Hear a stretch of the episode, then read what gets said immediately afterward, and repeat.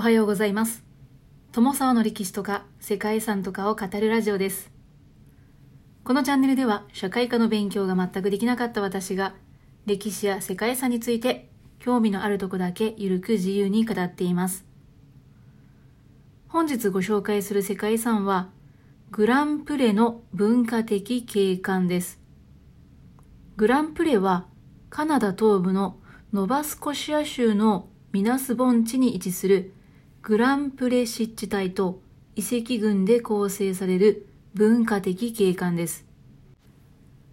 グランプレはフランス語で大牧草地を意味していて、何世紀にもわたるフランス人入植者アカディアン人による農業用地開発の著しい努力の成果を示す、そんな文化的景観がここに形成されています。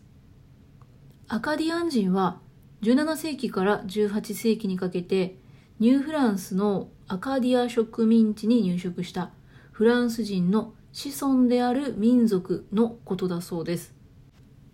グランプレは17世紀に一組の家族が移り住んで以降、フランス人入植者たちが広大な草原に木製の水路や水門、堤防を建設して農地を開拓し、小麦などの穀物を栽培し、牧畜を行った場所です。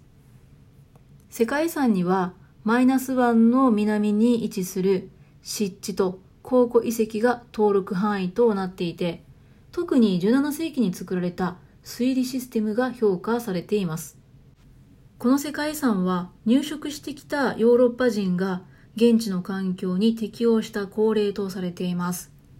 ということで本日はカナダにありますフランス人入植者の生き様を今に伝えるグランプレの文化的景観をご紹介したいと思います。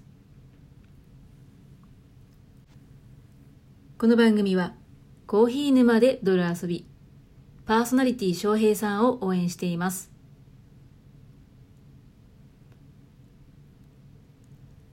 グランプレはフランス語で大牧草地という意味でカナダのドバスコシア州キングス郡の農村自治体の風景が広大な牧草地だったことからこのように呼ばれるようになりました。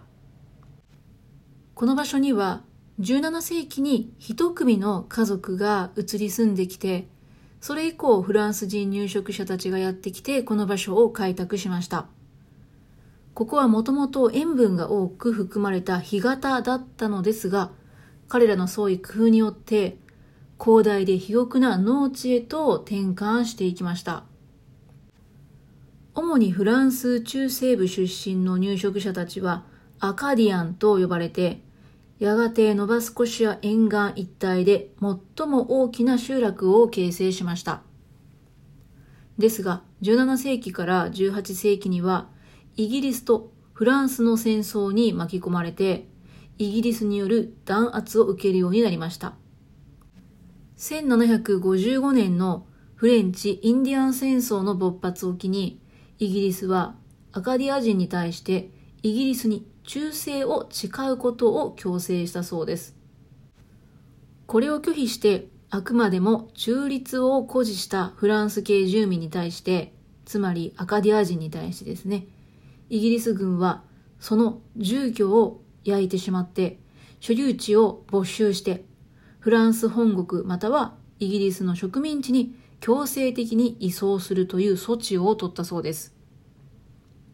グランプレーのアカディア人たちは各地に分散して一部はノバスコシア、ニューファンドランド、そしてニューブランズウィックといったカナダ沿岸部の他の地域に移りました。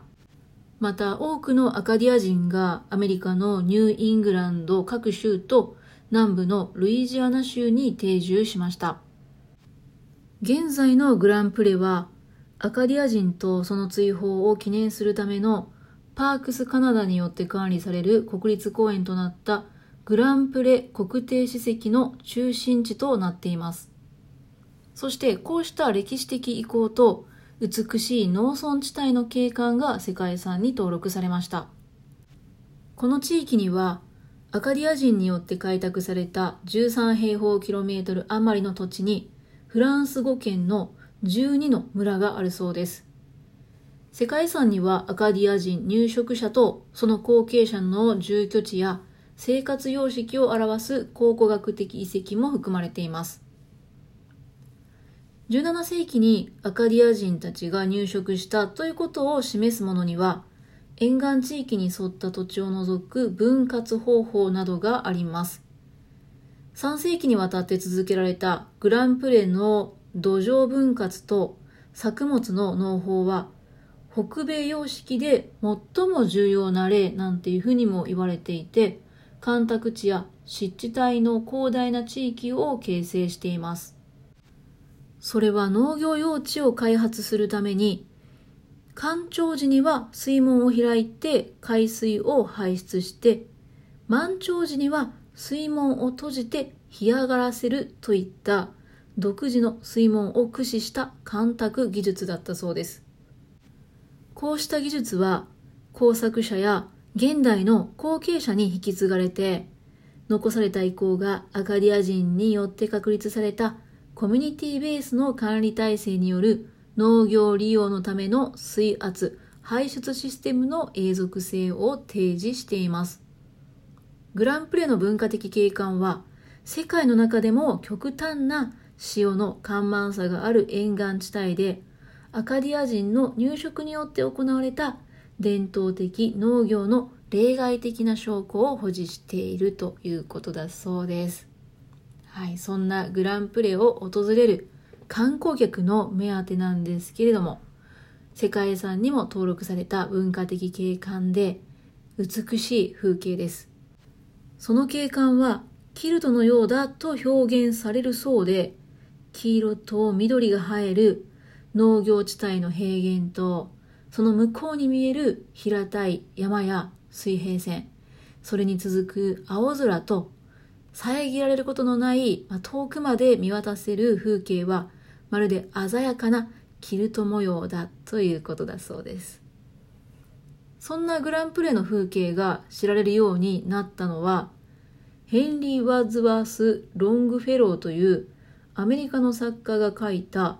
エヴァンジェリン・アカディア物語という本の舞台になったということがありました。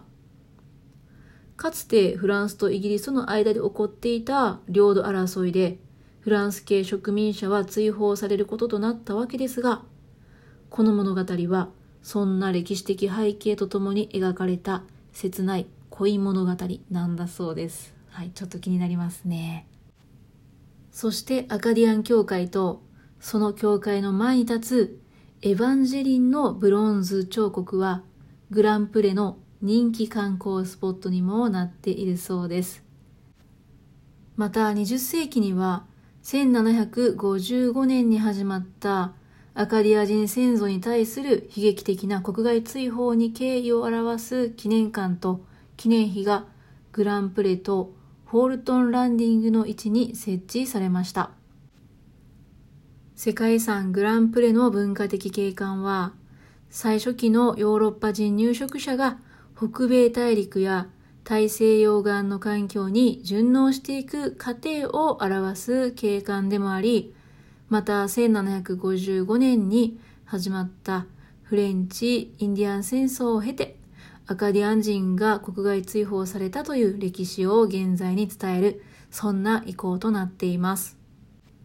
ということで、本日はカナダの世界遺産、グランプレの文化的景観をご紹介しました。最後までお聴きいただきましてありがとうございます。では皆様本日も素敵な一日をお過ごしくださいね。友沢でした。